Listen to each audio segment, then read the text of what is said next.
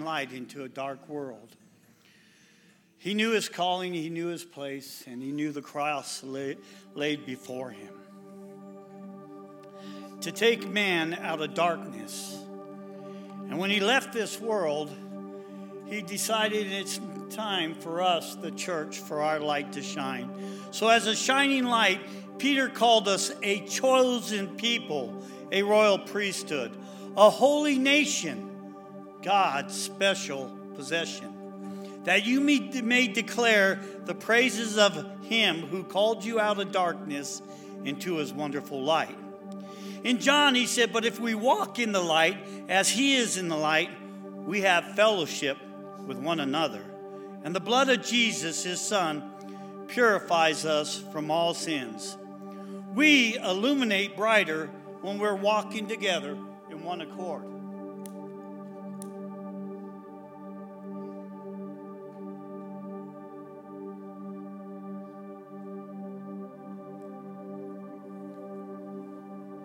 Matthew, Jesus responds, Blessed are the poor in spirit, for theirs is the kingdom of heaven. Blessed are those who mourn, for they will be comforted. Blessed are the meek, for they will inherit the earth. Blessed are those who hunger and thirst for righteousness, for they will be filled. Blessed are the merciful, for they will be shown mercy. Blessed are the pure in heart for they will see God. Blessed are the peacemaker, because they will be called the children of God. Blessed are those who are persecuted because of righteousness, for theirs is the kingdom of heaven. Blessed are you when people insult you, persecute you, and falsely say kinds, all kinds of evil against you because of me. Rejoice and be glad, because great is your reward in heaven for in the same way they persecuted the prophets who were before you. You are the salt of the earth, but if the salt loses its saltiness, how can it be made salty again? It is no longer good for anything except be thrown down and trampled underfoot. You are the light of the world. A town built on a hill cannot be hidden. Neither do people light a lamp and put it under a bowl Instead, they put it on a stand and it gives light to everybody in the house. In the same way, let your light shine before others, that they may see your good deeds and glorify your Father in heaven. What a compliment! Light of the world means light giver and light receiver, a title that Christ claimed for himself in the Gospel of John, and now Jesus claims it over his church. As Christians, we are either failing or fulfilling the calling. He has put, uh, passed the torch onto us to illuminate the world. Light is to be shared so anyone and everyone can see it. If you need your light to shine, pick up your Bible, for the scripture says in Psalms, Your word is a light unto my feet, a light on my path. And again, the unfolding of your words give light. It gives understanding to the simple. Now plug yourself into the power source. But you will receive power when the Holy Spirit comes upon you, and you will be my witnesses in Jerusalem and all Judea and Samaria and to the ends of the earth. And John says, But if you walk in the light, as he is in the light, we have fellowship with one another, and the blood of Jesus, his Son, purifies us from all sins. And do this, understanding the present time, the hour has already come for you to wake up from your slumber because our salvation is nearer than when we first believed. The deeds of darkness, put off the deeds of darkness and put on the armor of light. Let us behave decently, as in the daytime, not carousing and drunkenness not in sexual immorality and debauchery, not in dissension and jealousy. Rather, clothe yourself with the Lord Jesus Christ and do not think about how to gratify the desires of the flesh. And Paul says, For God, who said, Let light shine out of darkness, made his light shine in your hearts to give us the light of the knowledge of God's glory displayed in Jesus Christ, my Lord. So let your light shine on others by the deeds of kindness. Place a smile on your face, a joy in your heart, saying thank you often, holding open doors and being kind to one another, and love one another, forgiving often, and be at peace with all men. Merry Christmas.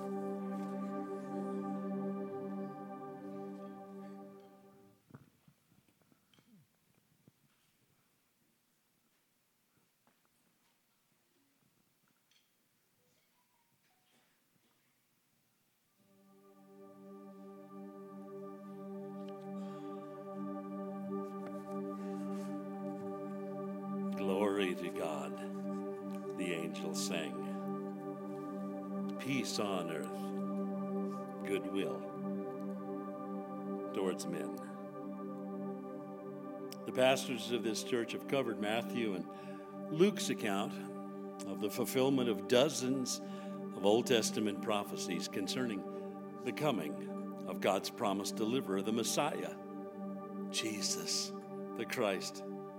I want to take a brief look at John's account.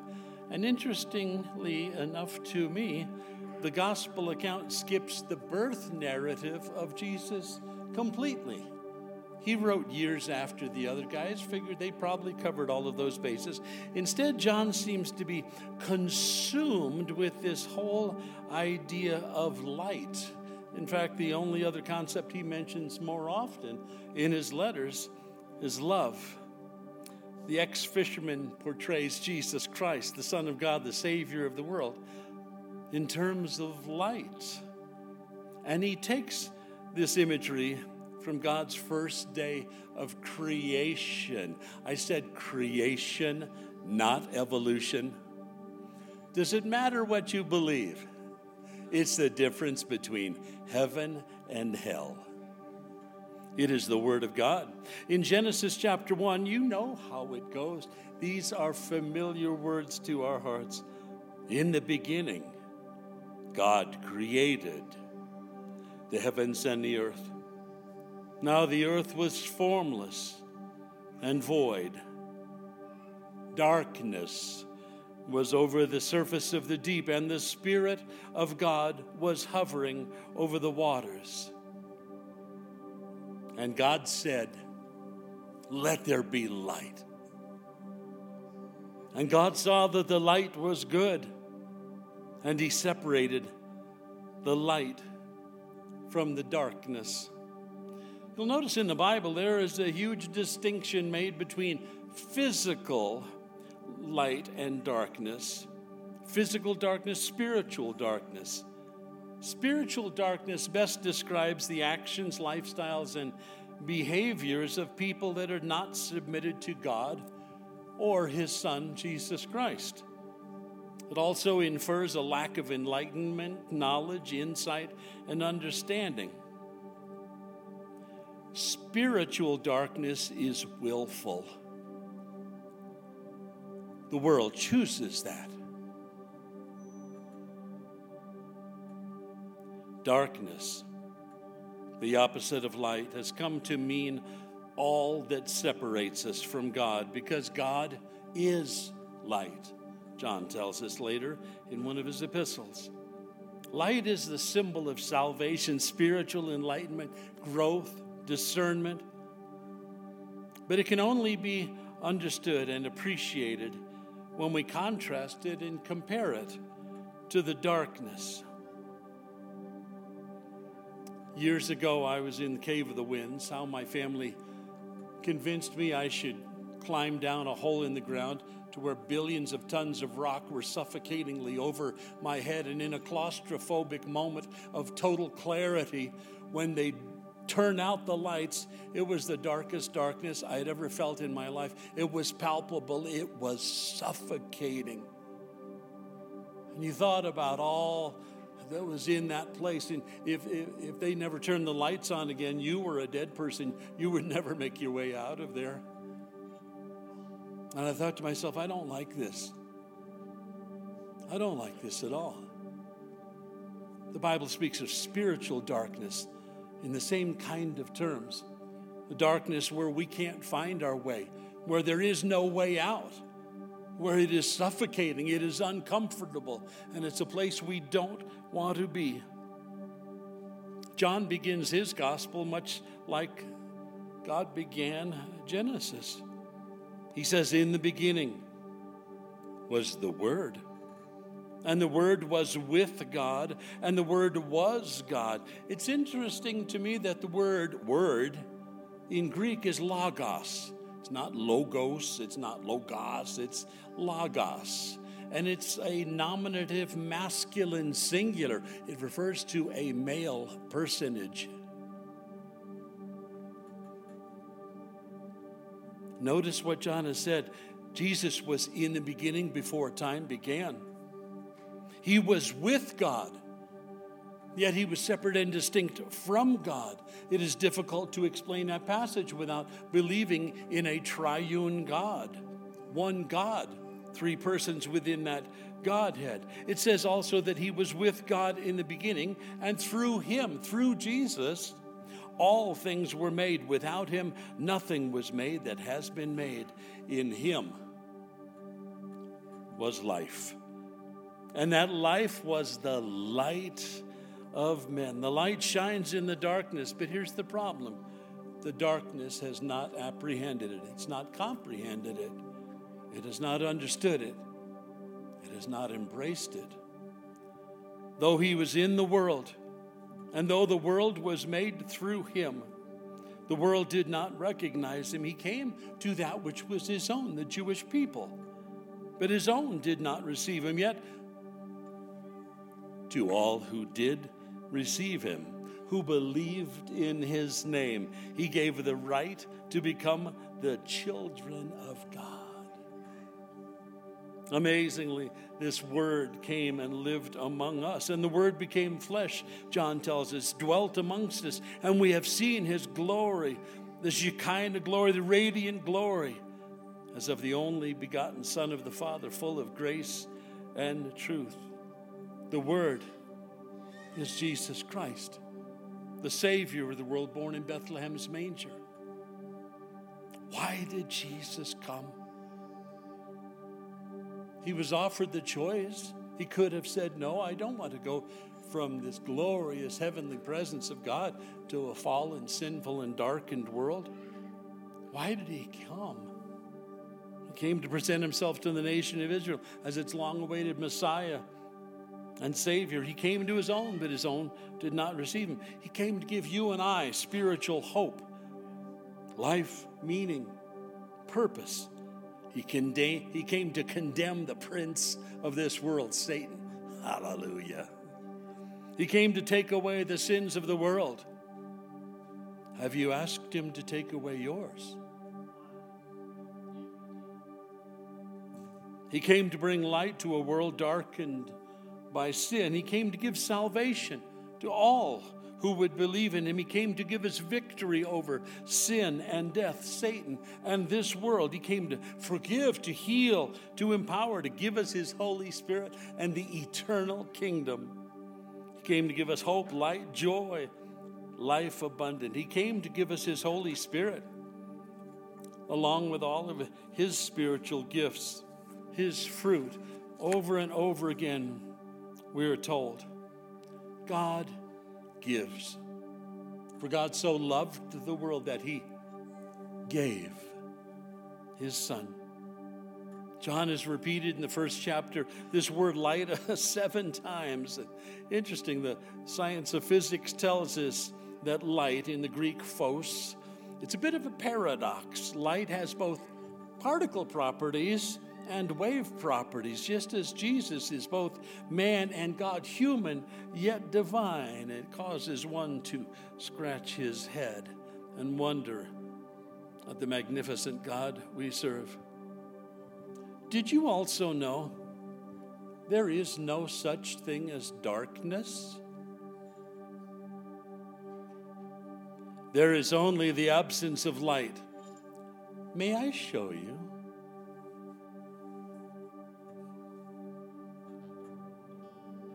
Jesus came to bring light to a world darkened. by sin and selfishness. Jesus said, I, I alone am the light of the world. Whoever follows me will never walk in darkness, but will have the light of life. I have come into the world as a light, so that no one who believes in me should stay in darkness. Jesus came to deliver us from the darkness of this world of sin and degradation. And then he told his disciples, Now you are the light of the world. The city on a hill cannot be hidden neither do people light a lamp and put it under a bowl. In other words, there's no such thing as secret Christians. Jesus said, If you are not for me, you are against me. Neither do people put a light a lamp and put it under a bowl. Instead, they put it on its stand and it gives light to everyone in the house. In the same way, let your light, he told his disciples, shine before men so that they may see your good deeds and praise your Father in heaven. Our candlelight service reminds us that he came to be the light of the world. And we are, until he comes, his ambassadors. We represent Jesus. It is to let our light shine before people. Our conduct must match our confession. We are in the world, but not to be of the world. Deacons and elders, if you would come, they will be passing their tapers down the aisle to light your candles, and I would encourage you to light the person's candle next to you. Because as the disciples were given the Great Commission, as they let their light shine before a fallen world, that one light born in Bethlehem's manger grew. Today it encompasses every nation and tongue and people and tribe. Let your light so shine that they see your good deeds. Give glory to your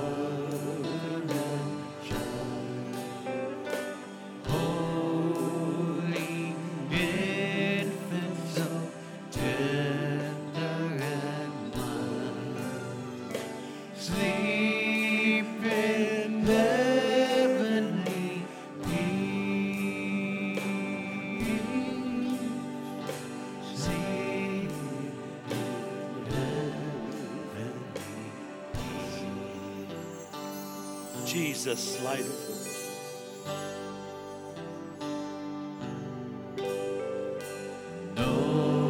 God.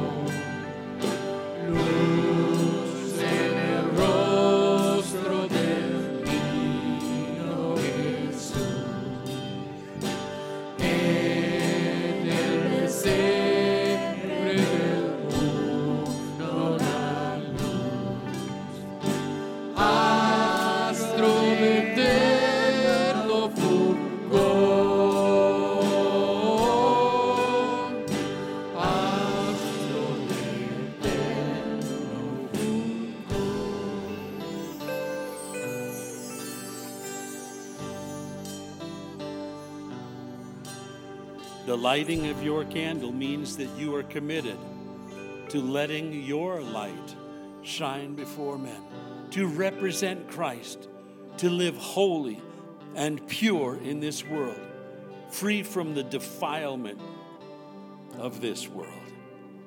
You are a child of God. Act like it. He is the light of the world, and He has asked you to be His light in this world. Commit yourself to that. Ask Him to search your heart, forgive you your sins, fill you with all of the resources you need to live rightly before Him. This is a day of surrender. This is a day where we say, Lord, may your light fill my heart. I've been living in darkness too long. I've been living in compromise. Save me, Lord Jesus, Son of God. Take away my sins. Use me for your glory. Jesus came 2,000 years ago, and I'm here to tell you he's coming again. After Jesus had spoke to his disciples, he was taken up from before their very eyes, and a cloud hid him from their sight. They were still looking intently up into the sky as he was going when suddenly two angels, appearing as men dressed in white, stood beside them. You men of Galilee, they said, why do you stand here looking into the sky? The same Jesus who has been taken from you into heaven will come back in the same way that you have seen him go into heaven. Someday the trumpet will sound, the dead in Christ will rise first. After that, we who are alive will be caught up together in the heavens, and so be with the Lord forever. Jesus came the first time in the fullness of time, Galatians tells us. He will come again. Next time, not as a babe in Bethlehem's manger, Lord of Lords, King of Kings. When, Pastor Jim? In the fullness of time. Heavenly Father, we commit ourselves into your hands. Forgive us our sins, save us from our sins. Lord Jesus, Son of God, born a babe in Bethlehem's manger, save us from our sins. Fill us with your Holy Spirit, for we believe with all of our hearts that you are the Son of God, that you died on the cross to take our sins away, my sins away. So be my Lord God, Shepherd, and Savior this morning, so that I will be ready when you come, because no man knows the day or the hour. We commit ourselves with faithful hearts, grateful hearts, into your hands, Father in Jesus' name. And all God's people said, Amen.